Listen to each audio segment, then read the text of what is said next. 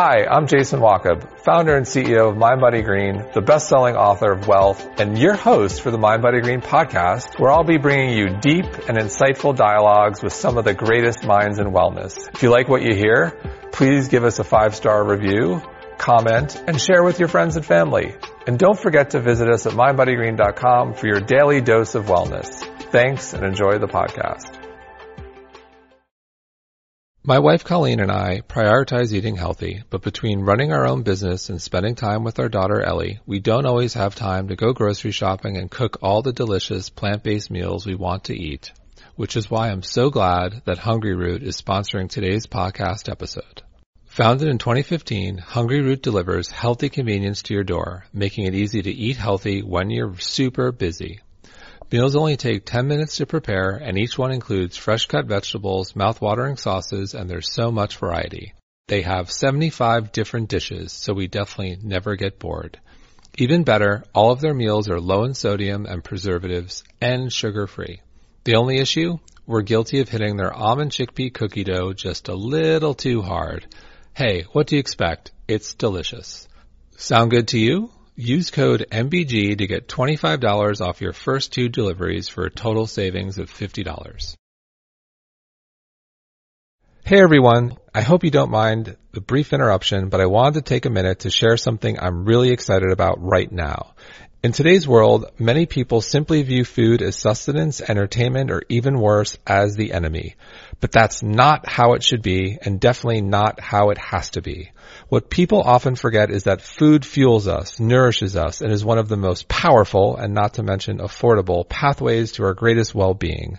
That is why we here at MindBody Green, along with some of the world's top functional health experts, have created the first ever functional nutrition program, a comprehensive training built to help you discover how you can unlock the healing powers of food featuring the techniques of renowned experts like Dr. Mark Hyman, Dr. Frank Lipman, Dr. Vincent Pedre, Kelly LeVeque, and more.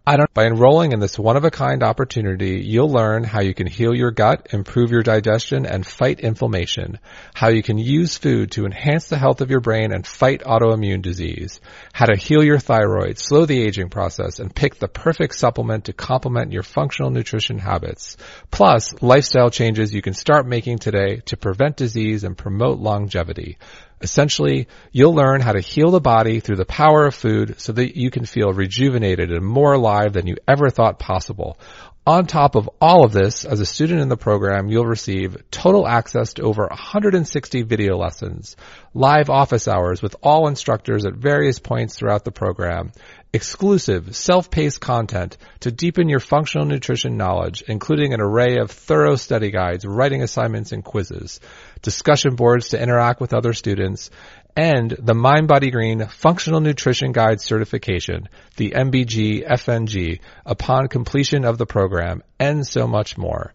Now, just because we're so excited about this program and so excited for you to start mastering the concept of functional food, we're offering you an exclusive deal. If you sign up today, you can get this comprehensive, first of its kind program for $600 off the original price. So don't wait. To sign up for this exclusive deal today, go to mindbodygreen.com slash unlock. That's mindbodygreen.com slash unlock. Thanks for taking the time to listen to this exciting news, and we hope that you'll join us by making the MindBody Green Functional Nutrition Program part of your journey toward optimal well-being. Hey everybody. I just want to take a quick moment to thank you all for listening to the podcast and to say that we want to listen to you. So if you have any questions, any dream guests, we are all ears. I would love to hear from you. So ask me anything and stay tuned for the answers or your dream guests on this very podcast. Send your questions to podcast at mindbodygreen.com. That's podcast at mindbodygreen.com. And I look forward to hearing from all of you. Thanks so much. And let's go back to the podcast. Hey, everybody. I just want to take a quick moment to thank you all for listening to the podcast and to say that we want to listen to you. So if you have any questions, any dream guests, we are all ears. I would love to hear from you. So ask me anything and stay tuned for the answers or your dream guests on this very podcast. Send your questions to podcast at mindbodygreen.com. That's podcast at mindbodygreen.com. And I look forward to hearing from all of you. Thanks so much. And let's go back to the podcast. When we think of the wellness revolution and all the progress we've made, there are a few brands that come to mind that really paved the way. One of those brands is Sweetgreen. We've got two of the three founders, Nicholas and Jonathan, here today to discuss the early days of Sweetgreen, where the brand is heading, what trends are exciting, and what the future of wellness really is. Nick, Jonathan, welcome. Thank you. Thanks for having us. We are literally above a Sweetgreen recording this. Our office at Mind Body Green sits above Sweetgreen in Dumbo. Company cafeteria. Company cafeteria. I love it. I love it. Well, thanks so much for being here. And you guys have come so far and the Sweetgreen brand is synonymous with, with wellness and, and healthy eating. And you have a lot, a lot of fans in this office and I'm sure a lot of our listeners, but I want to go back to the early days. What was the inspiration and vision for Sweetgreen? How did this all come about at Georgetown back in what year? 2007. Wow. Yeah, for us it was really, you know, it started as a very simple problem. We the three of us met in college and every single day we had this conversation around having nowhere to eat that made us feel good, that fit our values and it was always the same options that kind of made us feel kind of shitty at the end of eating it. And so we didn't understand why there weren't food options that were accessible but healthy, where you really understood the food and where it came from, and that ultimately was cool. And so we started writing a business plan to try to solve the problem just for ourselves. So this is like senior year of college or junior year? Or? Senior year. Wow. So you're writing a business plan and then uh, when do you say like, okay, I think we can do this? So we started writing the business plan September, October of 2006 and it was, it was almost like a school project to start. It was what if we could do this? And in the process of writing the business plan, we started peeling back the layers of this industry and realized that it wasn't just a problem in our life, in our community. It was a massive global issue. And as we started writing that business plan and going through the process of raising money, creating the menu, creating the brand, we realized how big the opportunity really was.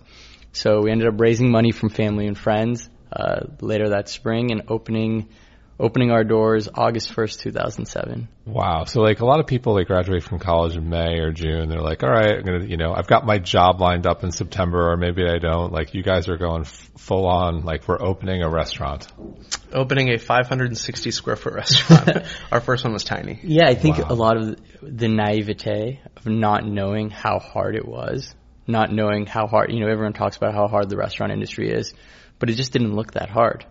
We said, how, how hard could it be? We We're going to go source fresh food and we're going to serve it in this small space. It sounded, sounded kind of simple. And I think not knowing how things worked gave us that courage to do it. So- gave us the courage to tackle it. And then also not knowing how it was supposed to be done also gave us the courage to do it differently.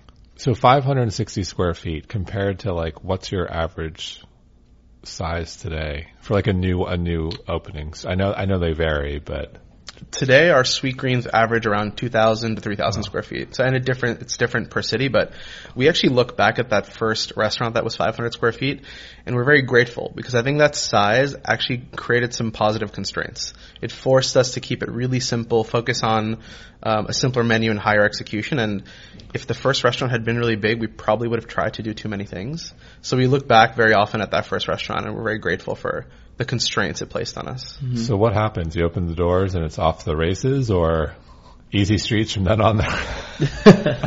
like what was it like when you first opened? when we first opened, people loved it, and you know we look back and you know we had lines out the doors and it was really busy. And then when we look at how many people we were serving, it's a fraction of what we serve today. It's a very small pe- not a lot of people can fit in the door.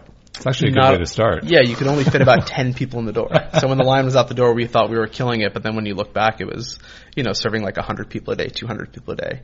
And today in some of our restaurants, we serve thousands of people a day. Wow. But it was it was very clear that we struck a chord right from the be- right from the beginning with our customers, and it started because we were that customer, and we've always you know been customer obsessed. When we started, it was it was solving a problem for our own life. Going forward, it was how do we get in our customers' shoes and our different types of customer shoes and really get to know them and solve their problems. But when we opened that first one, it was very clear that we had like filled this niche that people were craving around food, food that was healthy, delicious, affordable, convenient, mm-hmm. and it was it was solving a problem. And today there's a lot of competition for what we do. There's a lot of options, and we have to figure out how to be different and better. But at the time, it was just like, oh my god, I don't, I have nowhere I can get food like this. Right. So in the early days, like, what were you guys doing? Were you serving? Were you cleaning? Were you all the above? All like, the, what was it like sleeping there? everything. Well, it was too small for us to sleep there, but in the early days, we were doing everything from washing dishes to paying the bills to running the restaurant to making salads and uh, looking for new real estate. I mean, really was everything. I mean, we lived across the street, and that's how we found together? the space. Huh? Nate and I lived together, and Nick lived just like a hundred steps around the corner, which has continued throughout the throughout our lives. That hasn't changed over ten years. wow. So we still we still kind of all live on the same street wherever we wherever we happen to move. But at the time we lived, you know, about fifty steps away from the space. So it was just we'd go back and forth from home to work just continuously. So in those early days, like when did you say like, okay, like, like we need to figure this out or this is really hard or, you know, I think part of it, like how, was there a moment or some things you learned on the job where you were just like, holy cow, we never thought about this. We need to think about this and, and this is what we need to do if we're going to open location number two. A lot of things. You know, for us at the end of the day, it was understanding how we could scale this. And even when, you know, when John talks about how we struck a chord, we realized that early on, aside from creating a place where it was convenient to get this kind of food, the thing we had done and semi on purpose or accident, who knows, looking back, but it was really about creating a brand that was cool, that was celebrating healthy mm-hmm. food. So when you look back 10 years ago, all the most accessible, delicious, um, food was always the least healthy. So we created something that was accessible and healthy, but was also cool. We were celebrating it with, you know, the same kind of marketing and brand that usually processed and unhealthy food was celebrated with. Sure. So it's really using the power of marketing to elevate this kind of food and connect people to it. How do you come up with the name? The name we uh, when we started, it was going to be called Greens, just very simply, and we didn't realize that we needed to trademark our name. so, so as we went down that process, we, we started just, you know, we'd sit there at night and brainstorm. And we thought, you know, we love the alliteration of sweet and green. Yep. So what is it, you know, in so many ways what you, what you guys have done is impressive and, and novel and in so many ways I'm like, it's just, it, it's, you know, it's, it's a focus. It, you do great salads and a lot of people have done that, but there's been no brand that I can think of that is perceived as cool and it has as many locations and is as commercially successful. And so, what is it? What is it that, that you guys did so right? Do you think in this journey? To, to how many? I also want to walk through how many locations do you? So, 2007, one location, 500 square feet. We're 2018. Today, we have 86 locations across wow. the country. So like, what do you what do you guys think you did so right? And I get that there's a product, there's a service, there's ingredients, there's a trend, all that. But like from a brand perspective, when people think Sweet Green, they think you know these guys are cool. There's an experience. Yeah, I think the, the sweet life, the, yeah, festival, what, everything. Yeah, what we got right from the beginning was starting with a mission, really starting with a why, and bringing our team around that. Our team, both internally and our customers, around that mission of building healthier communities by connecting people to real food. So it was always bigger than just the product.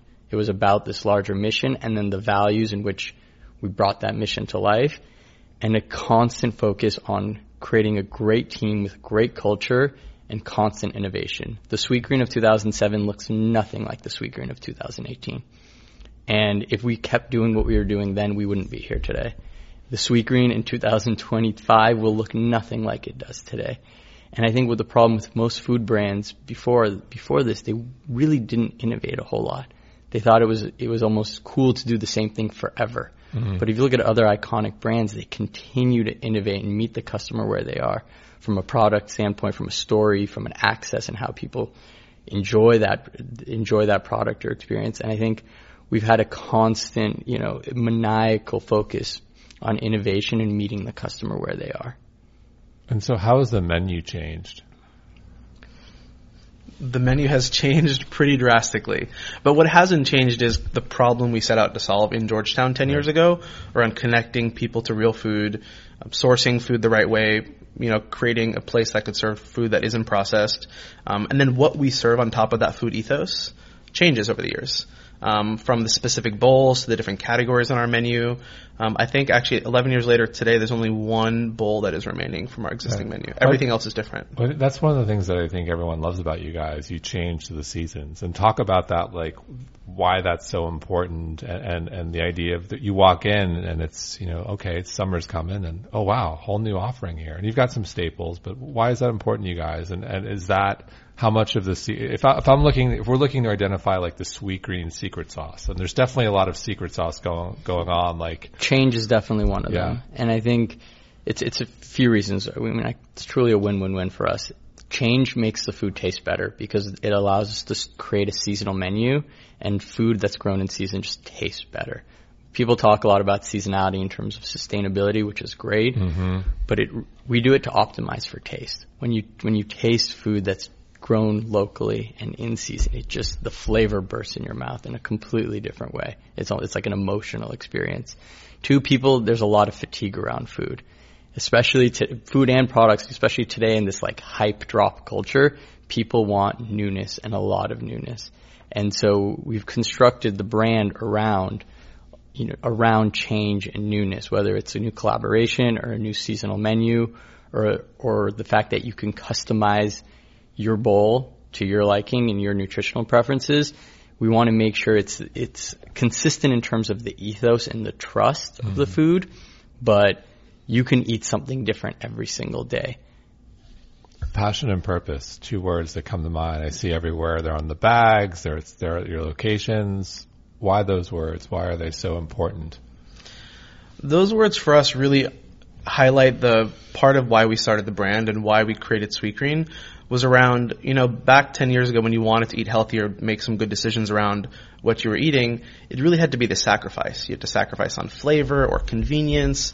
Um, and for us, this idea of creating an option where you didn't have to sacrifice anything, where you could get food that made you feel good, both physically and emotionally with, with a brand that you could connect with and that was really convenient was this kind of intersection of the things you loved and the things you you know you should do. And it was this intersection of passion and purpose and having them be integrated into one experience. And so for us it's been this mantra that we've really built the company on and understanding um, as our purpose how we can continue to scale this kind of food that doesn't exist. And it goes beyond the customer experience and the product, but to ourselves. I think it was a reflection of our life, of finding something to do that you're you're passionate about, but also has a purpose. Not where your work is on one one place and your life is somewhere mm-hmm. else, but integrating the two and doing something that you truly care about. And that's what we believed was what would create a fulfilling life. And you know, we feel like we're we're very fortunate that we get to do something that we love so much. So do you think it was almost a case of, you know, t- to your point, salad was this like healthy, bland, boring thing that, you know, I'll take the Cobb, I'll take the Caesar, I'll take whatever, and, and that was it. Or, or maybe the novel approach before you guys was like, oh wow, like I can mix and match. Great. Stale, boring. And you guys put purpose behind it, put a brand behind it, had a feeling around it. And that was what was missing in a, in, in a sense. And a focus on locals, as I could go on and on, sustainability, local yeah, seasons, the feeling. It, it's all about the feeling, Yeah. and that's what a brand is. It's a relationship. It's an, it's the the product is just one iteration of it, but it's about the trust that we have with our customers and the the inspiration not just for what you're eating, but for your life. And that's where this idea of passion and purpose really comes in. And I think that word John just mentioned, trust, is probably the most important part of our business. Everything we do, from how we source to how we message it to how we build our restaurants to how our team members prepare the food every day, all comes back to creating this incredible trust with our customers. So they come into Sweet Green and they know whether it's by reading the list of farms and where every ingredient comes from on the board to understanding watching us make the dressing or strip the kale in front of them. All those things create trust in our product, our supply chain, and people just come in knowing they can make a decision at Sweet Green and they trust it's the right decision. There's a lot of thoughtfulness into everything we do. And from the ex- product to the experience to the mobile experience, Sure. like every piece of it, there's nothing that really we do by accident. We kind of really th- we think about how it all comes together in this ecosystem. Even from a food standpoint, you know, one of the problems we're trying to solve is is I think about the four stages of food. And stage one is how you feel before you eat it. You want to feel excited. Mm-hmm. Stage two is while you're eating it, you want to feel like it's delicious and satiating. That's most companies think about those two stages. We try to think about how do you feel right after you eat it. Hopefully it's energized and not dead. and then what very, very few food companies think about is how do you feel way after you eat it? 10 years after you eat it, 20 years after you eat it. How does that affect your life? And what we realized is there was a lot of food companies that were either solving for the first two exam- for the first two stages or the last two. But no one was really thinking about how do you make food that you crave and is delicious and that you want to feel excited about, but you still feel good afterwards, right after, and then is good for your life I love much, that. much after. So you guys also have an amazing festival. And so walk me through your like the idea, okay, like we're expanding, we're adding new locations. You know what? We're going to do a huge event and get like huge rock stars to come and like what, how did that idea come about?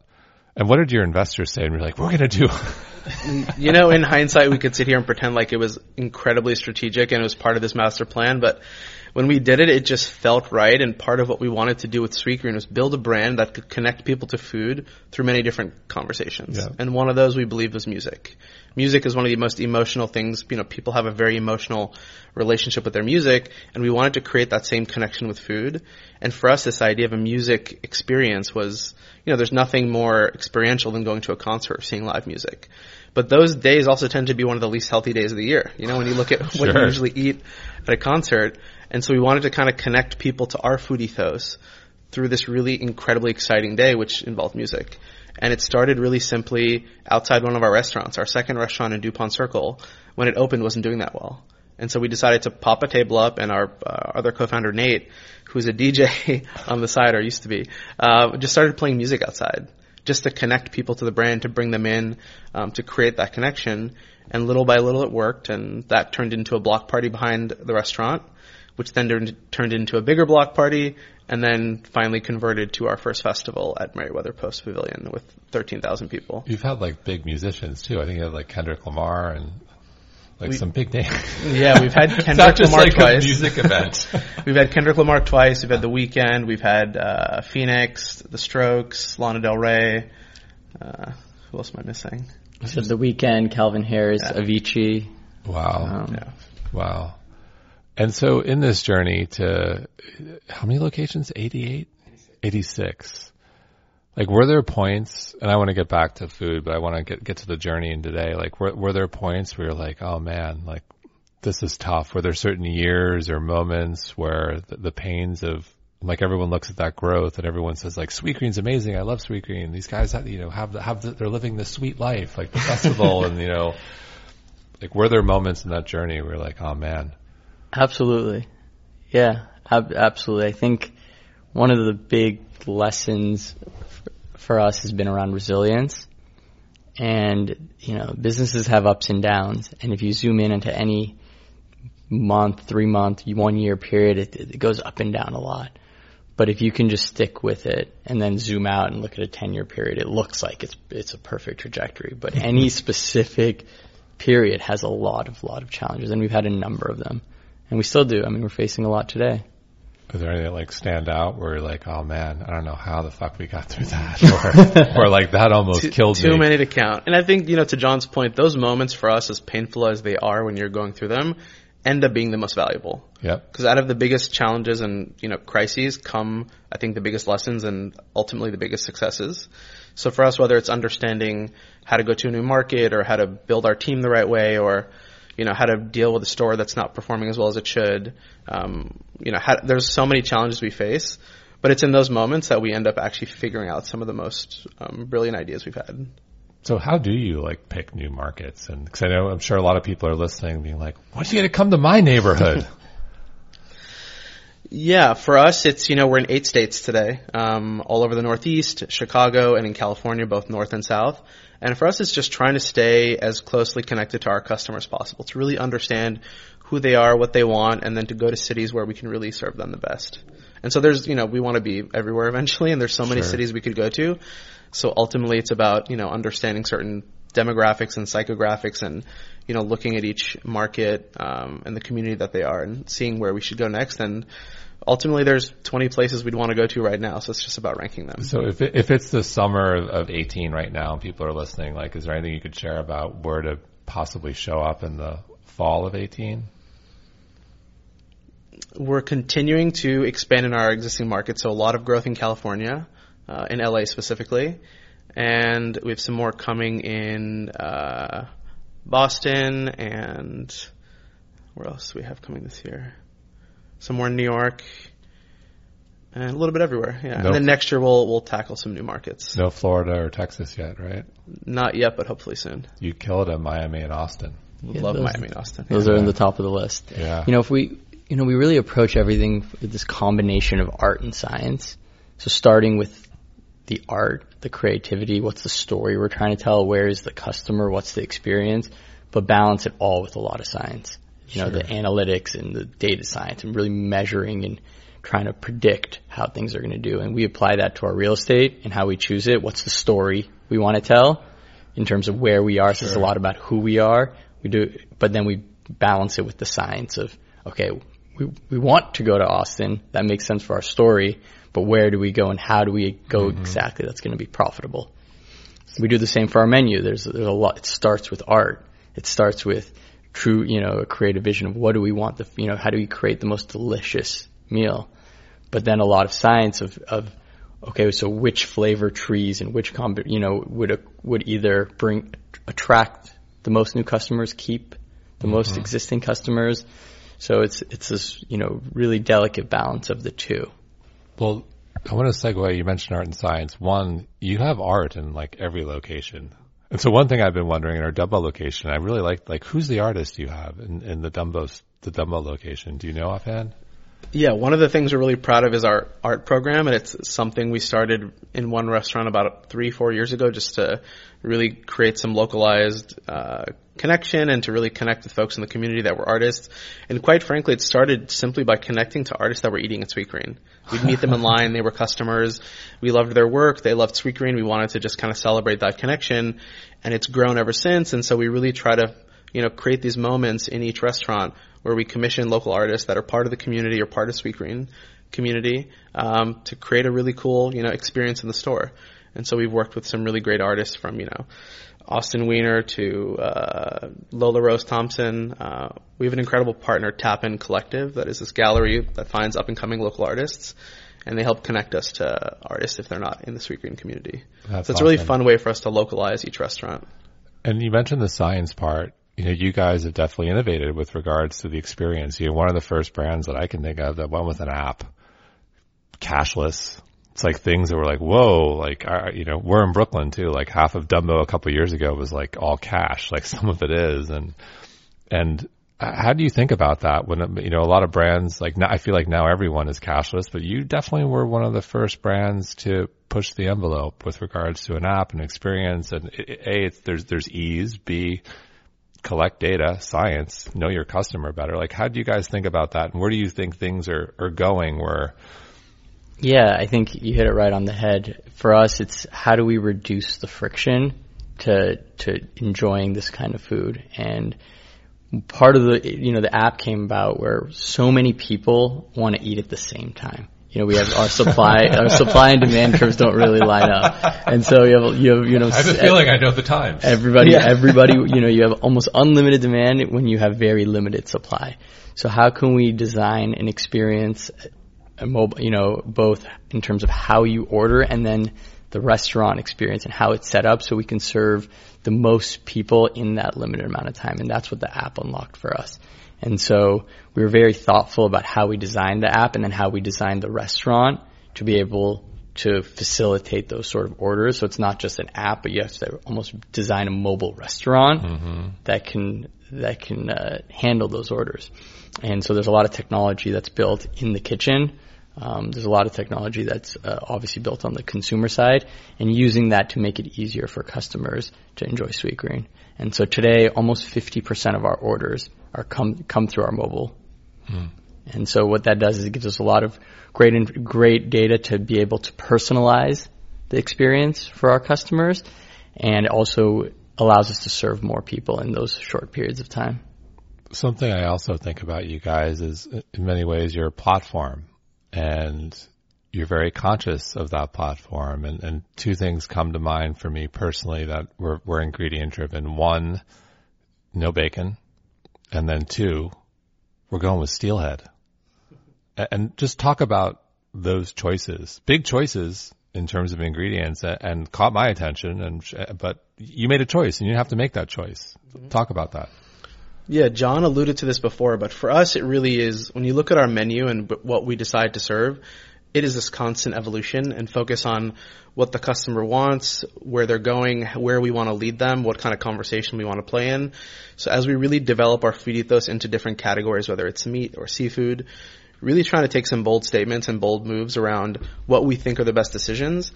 And then for us, just sharing that information and that story with our customers. So steelhead is a great example. Um, it's our seafood option, steelhead trout, which is a very close relation to salmon. Yeah. And it looks like salmon and it tastes like salmon. But for us, as we really dove into understanding seafood and how we can make the best decisions to offer a sustainable option, it was about introducing people to new species of fish and not just having people eat the same four species of fish that are being overfarmed and overfished. And um, at the end of the day, if we want to create more sustainable options, it's about broadening customer appeal to different seafood options. So that was the story we wanted to tell, and we found this incredible product that was sustainably farmed in uh, the Columbia River in the Northwest. We visited, went to visit the farm, and understood everything from the feed to the ratio to the, I mean, really going as deep as we can go. And then we wanted to tell, you know, bring our customers on that journey with us and tell the story of why we think this is a great option. And today it's one of our most popular uh, protein options. So what are the four that everyone goes for all the time? I believe it's salmon, tuna, cod, and uh, lobster. Not up there. No, not lobster. It's either really? bass or I forget. So I remember seeing steelhead. I was like, oh, this is interesting. This is wow. It tastes like salmon. It feels like like for me personally, I'm always like, hmm. I, I love salmon. And we used to serve salmon. Yeah. So I there know. was there was a conscious decision to change and tell that story of you know we thought this was the best option, but we've actually learned, and we want to bring you along our own journey of learning more about. Well, it's great. That's how I learned about it. And I, you know, and I, I like to fancy myself as someone who knows what's going on. I knew that there's a, a problem with sourcing salmon sustainability, but like it's a big deal. Like you got like the, I'm guessing that previously a lot of your customers wanted salmon every day. So it's a bold statement to say like, you know what, guys, new new choice. Actually, there's no new choice. It's no choice. It's here's the new option. And so also walk me through the decision, no bacon. Yeah, you know, I think broader as we look at all these decisions from bacon to steelhead, a lot of it is us just our own evolution of understanding where our menu should go. So it isn't about saying this is the absolute right answer, this is what we believe wholeheartedly. Things are going to continue to change. So we had bacon on the menu for seven years of our existence. And as we really wanted to continue to evolve the menu away to different protein options, bacon was just one of the things that was ordered the least on our menu, and really? it was taking up a lot of room. One of the hot holding um, zones, yeah. and for us, we wanted to innovate around away from it. Not necessarily because we don't think bacon is good. You know, I eat bacon; I think it's delicious, um, and a lot of our customers do. But it was more about um, just continuing to evolve the menu and create more options. So, what are you guys most excited about in terms of ingredients that you know, you, you do have the ability if you want to with 86 locations, you can put an ingredient on the map. A lot of people, I don't know, how many thousands of people walk through a sweetgreen every day? I don't even. Tens and tens of thousands. So it's a lot. So if all of a sudden, like, you show up a new form of a leafy green that was non-existent, people are going to take notice. Like, do you guys, how do you guys think about that? And what's interesting to you? You know, that's really part of what excites us so much to see this trust we have from our customer and the relationship we've built allows us to tell stories around new ingredients. So whether it's broccoli leaf as a base for our salad or, you know, we just had parsnips and sunchokes on our menu, which is not something you would normally see on a fast food or fast casual right. menu. Uh, it was one of our m- best selling salads ever. Wow. These miso roasted uh, root vegetables, so parsnips, turnips, and sunchokes. And so that was an opportunity for us to um, serve our customers something that we found in our supply chain that our farmers were growing in that season that they wanted to sell us that was, you know, they were growing for a certain reason. It was great for their soil. It was that time of year, easy to harvest. And so instead of telling the farmer what to grow, we let the farmer tell us what to serve. That's pretty cool. Like regenerative agriculture is like a whole other conversation right now. Yeah. Which sustainability, just talk to me about that and what that, I know that's something that's important to you guys. Absolutely. I mean, ultimately, we have you know a food ethos that is rooted very much in how we source and what we believe, and so much of that belief in how we buy, who we buy from, from the farmers, comes back to their relationship with the soil. And so, you know, for us, it's not necessarily about being 100% certified organic mm-hmm. or 100% local. Those are things that, you know, for us, if we're truly making the best and most sustainable decision, comes back to soil health. And the farmers we work with the closest and the ones we try to buy from are the ones that have a certain relationship with the farm, with the soil of regenerating certain nutrients and really understanding how to continue to not just grow vegetables, but grow soil. Yep, couldn't agree more. Huge topic. Now, to me, what's so exciting about regenerative agriculture is it's definitely on the map. Some big companies like Applegate, General Mills, like putting a stake stake in the ground on it. If you think about sustainability and climate change, I don't know if you guys read Drawdown, Paul Hawken, amazing, like Mm-mm. amazing, um, amazing book. He has a hundred solutions to climate change. He ranks them from one to a hundred, assigns a cost and impact and I want to say like four out of the top 10 are related to food. Mm-hmm. So like plant-based diet, refrigeration, food waste, another big one, which I know is important to you guys, which I want to talk about, and then regenerative ag. Regenerative ag, it's, it's better food, healthier soil, and actually can help reverse climate change. It's like win-win for, for everybody. Yeah, part of our belief in our supply chain is that we want to create a system at scale, be the kind of restaurant and buyer that can change the way food is actually grown in this country. So today we're relatively small compared to that, you know, some of the larger scale players out there. But as we scale, it's not just about how much we buy; it's also about the the message and the um, you know, really the message it sends out there to the rest of the food community of this is what's important, this is what our farmers should be growing, and not only working with farmers that are doing things the right way for the soil, but also starting to work with very different kinds of farmers, younger farmers, new farmers, understanding that today the average age of our farmers is 65. Oh man. Uh, and so they're aging, and so how we can continue to inspire and support the next generation of farmers is something we spend a lot of time talking about as well. And there's a big push towards transparency and an expectation of transparency that I think is going to change the industry. When we start to tell you where our food comes from, you're going to start asking, well, where does the food come from somewhere else? Hmm. And what that's going to do is it's going to force people to really think about where they're sourcing their food because customers are going to expect to know. Yeah, and I think it, to John's point, it becomes the way we can have the biggest effect is by changing the narrative out there and creating more demand for this food. That goes beyond our four walls. So a great example is I think General Mills just announced a few months ago they were starting to invest in converting land to organic wheat. Mm-hmm. Right? Because the demand for their organic products are so high that they've realized that in four years they're going to run out of enough organic farmland to grow the stuff to keep up with demand in this country. So that's where that's an exciting example where demand is changing the supply. Right. So where is the future of food? Like, where do you think this conversation is going to be in a couple years? Oh man, great question. Uh, we do a whole podcast just on that question. yeah, I think it's going to be a continued uh, focus on transparency and not just about where things are coming from, but you know things like regenerative agriculture and focus on the soil and how that leads to the footprint. I think will continue to be a deep uh, conversation. I think people's um, palate will broaden. So as we talked about what we've tried to do with um, Steelhead, I think people's uh, you know the range of what they eat will broaden. Whether it's you know incorporating things like kelp and seaweed and things that are very sustainable um, and have a much smaller footprint will start to become more mainstream. And I think that chefs and brands like Sweetgreen have a big opportunity to create, make those things mainstream. You've done a great job partnering with like pretty well-known chefs. It's another like element of surprise. The collaborations for us have been a great way to tell our story around food. And so whether it's, you know, a salad based on food waste with Dan Barber from Blue mm-hmm. Hill, or a really fun salad we, we did with Kendrick Lamar, um, uh, incorporating beets. beets. Yes. what was the name of that one? Beets don't kill beets my vibe. don't kill my vibe. The T-shirt. It was all like a whole campaign. It was brilliant. It was. But those collaborations for us are a really fun way to create these moments that tell stories around food, whether it's something as serious as food waste, or you know, we did a salad with David Chang around fermented ingredients, mm-hmm. where we used this fermented chickpea hozon. Um, it's a great way for us to explore, be inspired, test new things, but also just talk to our customers about food in a different way. Are there specific ingredients that you're like, oh, this could be interesting in a year or two? Long, long list. Can you give us some? I mean, today, you know, things like seaweed and kelp yeah. and things that I think are incredibly sustainable, we're spending a lot of time on. You know, we've always been fascinated with anything that's fermented. I think from a nutrition point of view, from a sustainability point of view, Um, and then, you know, just always continuing to talk about things like food waste. You know, it was, a, it was something we went really deep on two years ago with our collaboration with Dan Barber. But when the collaboration ended, the conversation didn't end for us. It's something that we're con- constantly looking at in our food system, how we can continue to reduce waste and just be more efficient with our SKUs and what we buy and what we serve.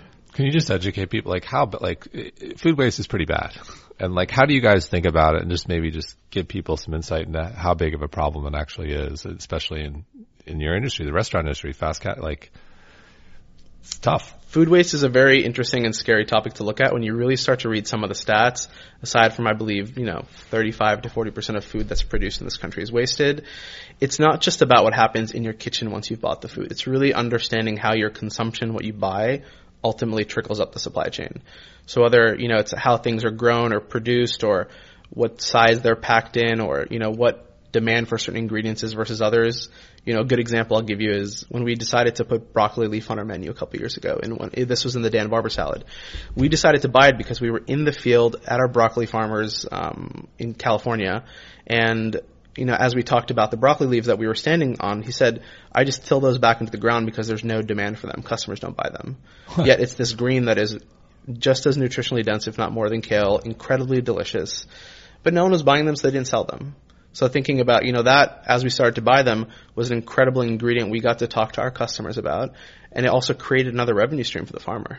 And so, mm-hmm. so much of what we grow and how to be more efficient with food is about consumer demand and taste and how we decide what to buy.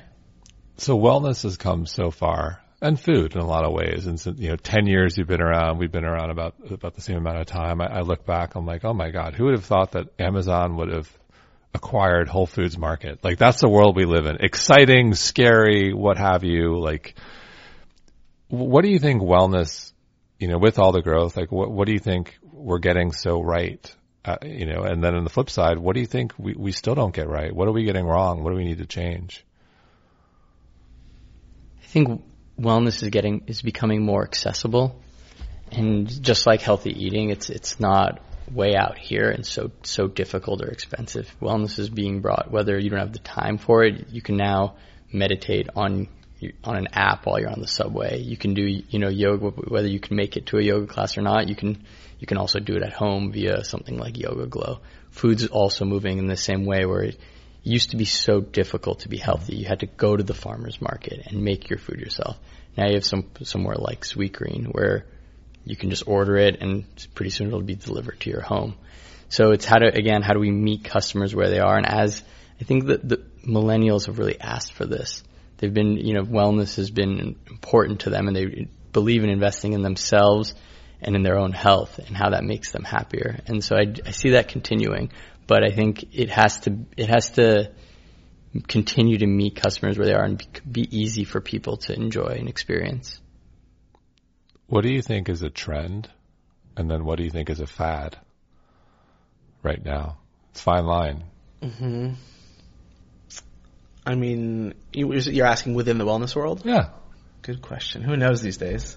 I'll say Well- mi- mindfulness is a trend. Okay. I think the, in the crazy world we live in today, I mean, it, it's just, I, I feel like we need that Mm-hmm. to center ourselves in some way, given all of the stimulation we now have. There used used to have some form of meditation built in naturally. Yep. You know, whether it was a pl- you know a walk to work, a plane ride, something where The you quiet were, yeah, time some, waiting online at Sweetgreen some without, a, without an app. some quiet time, but that that's all been taken away. So you have you have people have to find some sort of mindfulness, and I so I see that as being a trend and not a fad. But I do think it'll come in so many different ways, not Sure. just meditation. It'll be you know people will find their own their own mindfulness, whether that's your yoga, your surf, your walk, just Mm-hmm. some something to center and ground yourself. The only fad I can think of uh, would be this, you know, extreme meal replacement like Soylent type meal I that is agree. kind of the opposite of real food. Yep. You know, I think that I agree. That's a became good very one. popular and exciting for you know a certain community and conversation. But I think ultimately, um, as we talk about the longer term effect, like how you're connecting to your body and health, there's nothing that can replace real food. Agreed. It's just crap. And I also think to your point, there's like a little bit of a backlash well, not maybe a back. I still, I still think it's trending, but, but specifically with men and this idea of like hacking your way to, to wellness with regards to food. And I think men maybe gravitate a little bit more toward that, but I think it's, um, women don't. And personally, I don't either. I think this idea of like too much information is a little, it's like we're at the intersection of access to, you know, DNA, microbiome, this and that. Like, when is it a little we like, think we think too that much? I, but I do believe that's going to be a trend. Personalized, Oh, absolutely. personalized Huge. nutrition, Huge. both from a nutrition and from a taste standpoint. Like people have very particular. Like Netflix knows more about your viewing taste than most food. You know, than you know about what you like to eat. And so we believe that is going to be a trend, both from you know how your DNA and your microbiome affect Sure. what food is good for you, but also what is your taste profile? What do Sure. you, what are you going to like?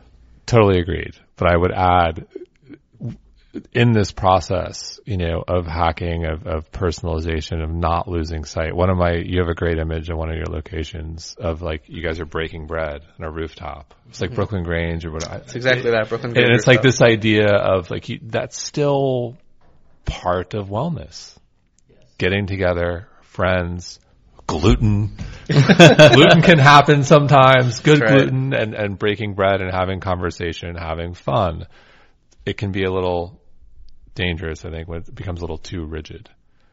And I think that's like an interesting, Absolutely agree. Food Yeah. food is what I love about food is it's you need it to survive. There's like it's like the lowest part of Maslow's hierarchy of needs. You need it to Mhm. live, but it's also the highest. It's that breaking bread, that emotional. It's emotional. Yep. Like and bread specifically is the gluten is Very emotional. It's very emotional, and we shouldn't lose that. Food should not just be food to survive Mm-hmm. it, it, food is fuel, and we should, you know, at certain points you need to treat your body like a machine and treat it like fuel. But it's also eating is a social and emotional experience. There's nothing better than that. It's the, it's how you explore new cities and new new places. It's how you connect with people, and we shouldn't lose that. It shouldn't just be like, all right, take this pill and you're good for the day. Sure. So where's Sweetgreen going to be in like three to three years? You know, as you think about the experience, uh, you know, is it going to be completely different or is it going to evolve? Are you thinking, you know, we're going to have a fine dining, we're going to have another option, we're going to have a truck, we're going to do all this. Like I know you guys are creative and like, what's the future look like? Yeah. So for us, the future is, I think, this even deeper commitment to evolution. You know, I think if you, we've talked about over the 10 years, so much has changed at Sweetgreen. And going forward, I think that pace is going to even uh, increase. So looking at testing new formats, new things in our menu, deeper ways to engage with our customer. Um, these are all things we're working on now. And, you know, I think the world around us is changing so quickly that for us to continue to lead, we have to move even quicker. Would you ever do fine dining? That's what you, that's your that's your family. So would you ever would you ever do that experience? You know, we consciously never rule anything out, but in the near future, probably not. Because if I think about like how food consumption and restaurant like has changed, a lot of people like dining out. Like to me, fine dining is just like completely different. I remember in the '90s, like going to you know restaurant like Le Cirque and Oh yeah, the good old days. I grew up with Mauro Maccioni and I went to college together. Um, but like that whole experience and that was like the place to go. And then like just the, the whole environment changed. Um, so it would be interesting to like rethink like what does fine dining look like?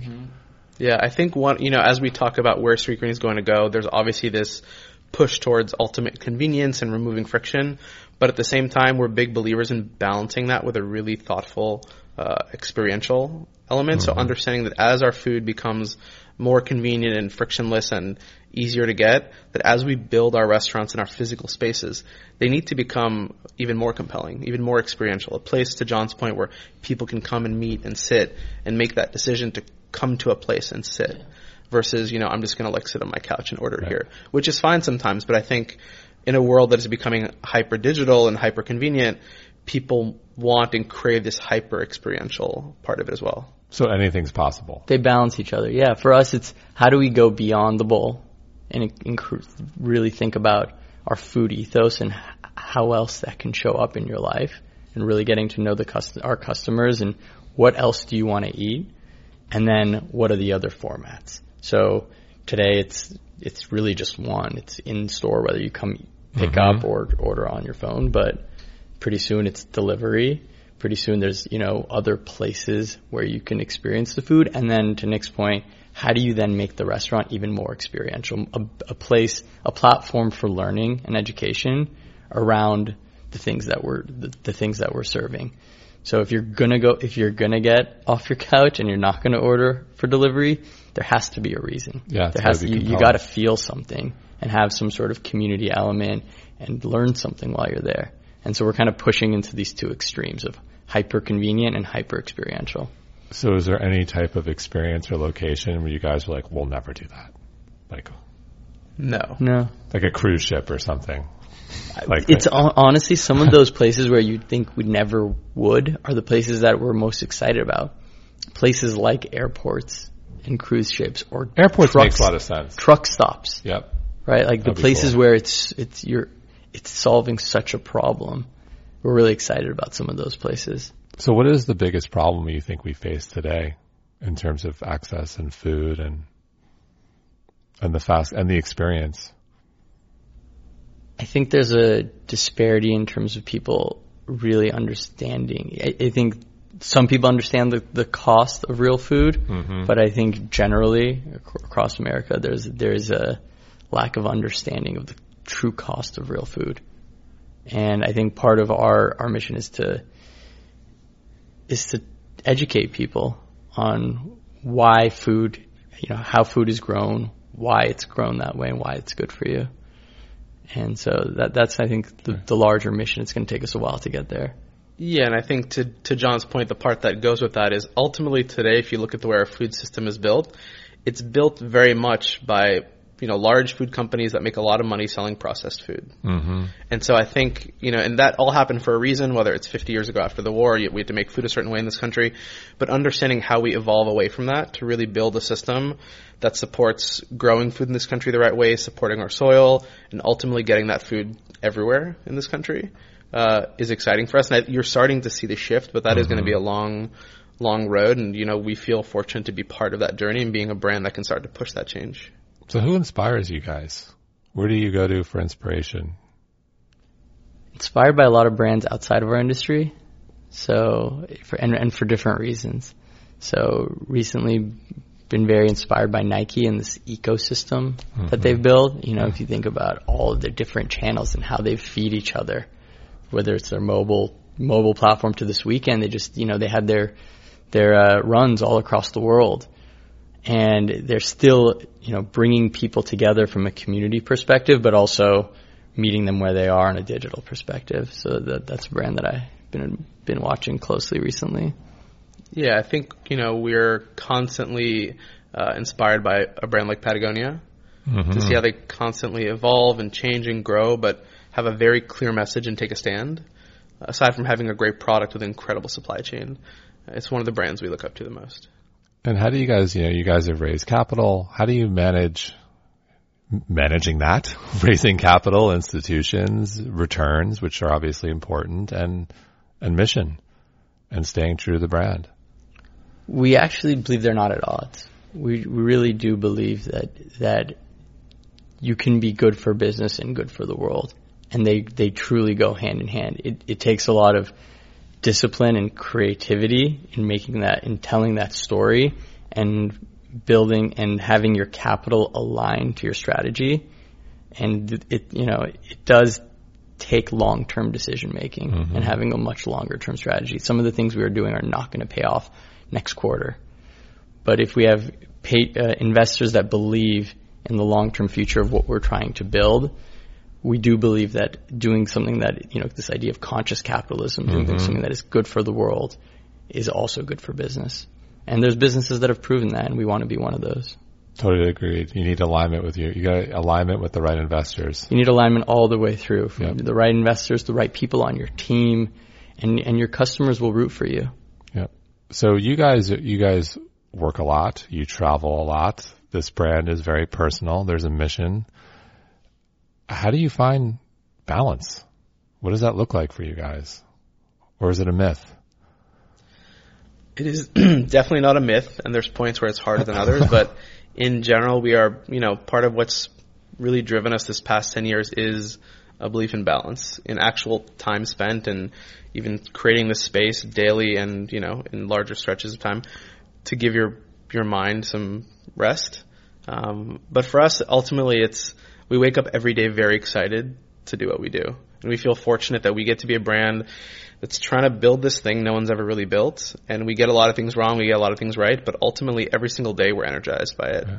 So we kind of achieve balance every day by being, you know, at work. What yeah, about when you're stressed? Call it like you're a meditator. You meditate, right, Nick? We do. Like, we what all, do you do? What do you meditate. do? You all meditate. So is meditation like when you're stressed? Because everyone, you know, is, is meditation. What's your go-to? Yeah, it's the it's a practice. So whether it's meditation for me, it's yoga, or, yoga and surfing. Those things feed my soul. Like I, I need those things a few times a week just to, to spark that creativity and to balance and ground ground myself. And uh, I think we're all when we when we take care of ourselves, we're much better at taking care of our business. Right. And sometimes we forget that. Sometimes you think you can just put more and more hours in and get more done. But it doesn't really work that way. And we've learned that sometimes the hard way. Sure. Where you've tried to just work till exhaustion, but you, the work ends up not being great. Sure. And so we realized one, you know, one, you got to take care of yourself first. And then two, it's this idea of integration of work and life. I think mm-hmm. we're very fortunate that we do something we love. We do it with people we love. You know, that's it's very cool to get to go to work with like your friends and do something you love to do. And so it doesn't really feel like work. We get to get up every day and like we're doing, you know, whether it's the art, the food, the design, the music, like we get to do, bring all of our passions, these passion points in our own life and in our customers' life and bring them to life every day. So it's very, it's very energizing. I love that. I, we use the term work-life integration. Mm-hmm. Colleen yeah. and I, my wife, we work with, we're like, we fail at work-life balance. Yeah. It's work-life integration. integration. It's integration. Yeah. And so you mentioned what's exciting to you guys in the morning and gets you energized. Like what, what keeps you up at night, if anything? What, whatever like you know, one of our one of our missions is creating intimacy at scale and creating a business that gets mm-hmm. better as it gets bigger. And there's a lot of businesses who, that have done that, but most food businesses have not. As they get bigger, they get worse. The product suffers. Ten years in, our product's gotten much better as we've gotten bigger. I think we're constantly thinking about that. How do we use our as our scale to our advantage and not become that place, you know, that as they got bigger lost their way lost their soul, lost the you know cut mm-hmm. corners, and I think we really are like maniacal about that, about ma- making sure we with with every you know every step we take in terms of size, we actually invest in the in the product and experience and get better.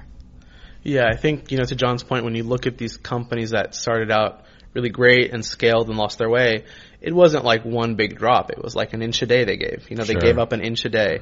And for us, we try to think of it backwards, where where can we gain an inch a day? Where can we just get a little better every single day?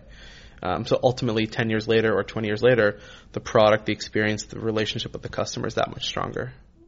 I agree. It's the same thing. I, I fear, and I think every mission-driven entrepreneur fears, it's you know losing the sense of mission, the brand, the purpose along the way. And I agree. It's a, it's a, a little bit. I don't think it's one day you, one big thing. It's it's it's this idea of these little slips. It's like a relationship too. Most relationships don't just like it's not one thing. It's like there's a slow erosion. And then you wake up one day, it's like what the fuck happened? And that, yeah, that's drops in the bucket. Yeah, and it, it starts with the company culture. Mm-hmm. And so we were, you know, as you as you scale, you know, it used to be just three of us. Sure. And then it was ten of us in a room, and now, you know, we have over three thousand team members, and there's 150 of us in the treehouse, which is our which is our support team.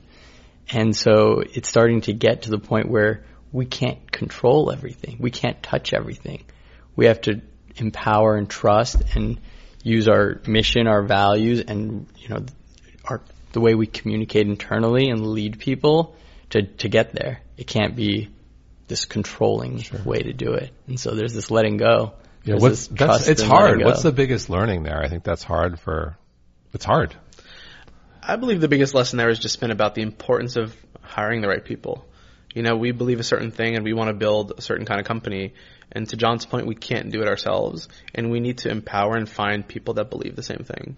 So it's very important that everyone that works at Sweetgreen truly believes in the mission and is aligned there.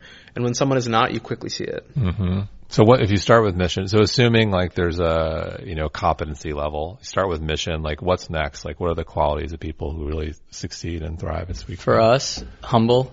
Yep. I mean, egos don't work. Where it's a, it's a team sport. What we do, um, we look for pa- really passionate people that actually like believe and love what we're doing. Um, we're hardworking. We, we're competitive. We're competitive as hell. We want to win. Sure. And so it's it's not it's not this work life balance job. It's a it's it's a missionary job. And so there's that competitiveness and hardworking. Uh, there's a curiosity Mm-hmm. that is really important for us in terms of you know lifelong learning, wanting to learn. You know, we believe the learning's never done. So we look for people who are really curious, and we do look for this, you know, coachability. You know, we do we look for people who are like who are great, but want, you know have that curiosity and are willing and open to feedback that want to continue to get better. Very similar to what we believe here. Eerily similar in a good way. Uh, so last question for you guys. If you could go back in time and give yourself advice when you were those, uh, eager yet naive 20 somethings first starting Sweetgreen, what advice would that be? Great question. You know, it sounds simple, but I would probably say, uh, you know, we're at our best when we trust our gut and then look at the data and science to kind of back it up. But generally, when we're this close to it and we believe in something so strongly, generally your gut is right. So there's been moments in the past where we kind of felt something, but either, you know, a number on the paper or someone that was an expert told us differently and we didn't believe it. And sometimes they're right, but more often than not, if you trust your gut, you're right. I think you know I heard someone say this recently, and he's like, he was, he was speaking on a podcast, and he said, "I wouldn't have done anything differently. I just would have taken out some of my attachment towards the things that happened, and in this idea of like wanting to control everything." And I think if I could go back and even like looking forward, things are going to happen, and there's going to be great times and hard times, and if you can just r- have a little, you know, witness it and have a bit of detachment mm-hmm. while still being fully engaged, I, I think you can prevent your emotions from getting the best of you. I love it. Nick, John, thanks so much. Thanks guys. Thanks for for having having us. us.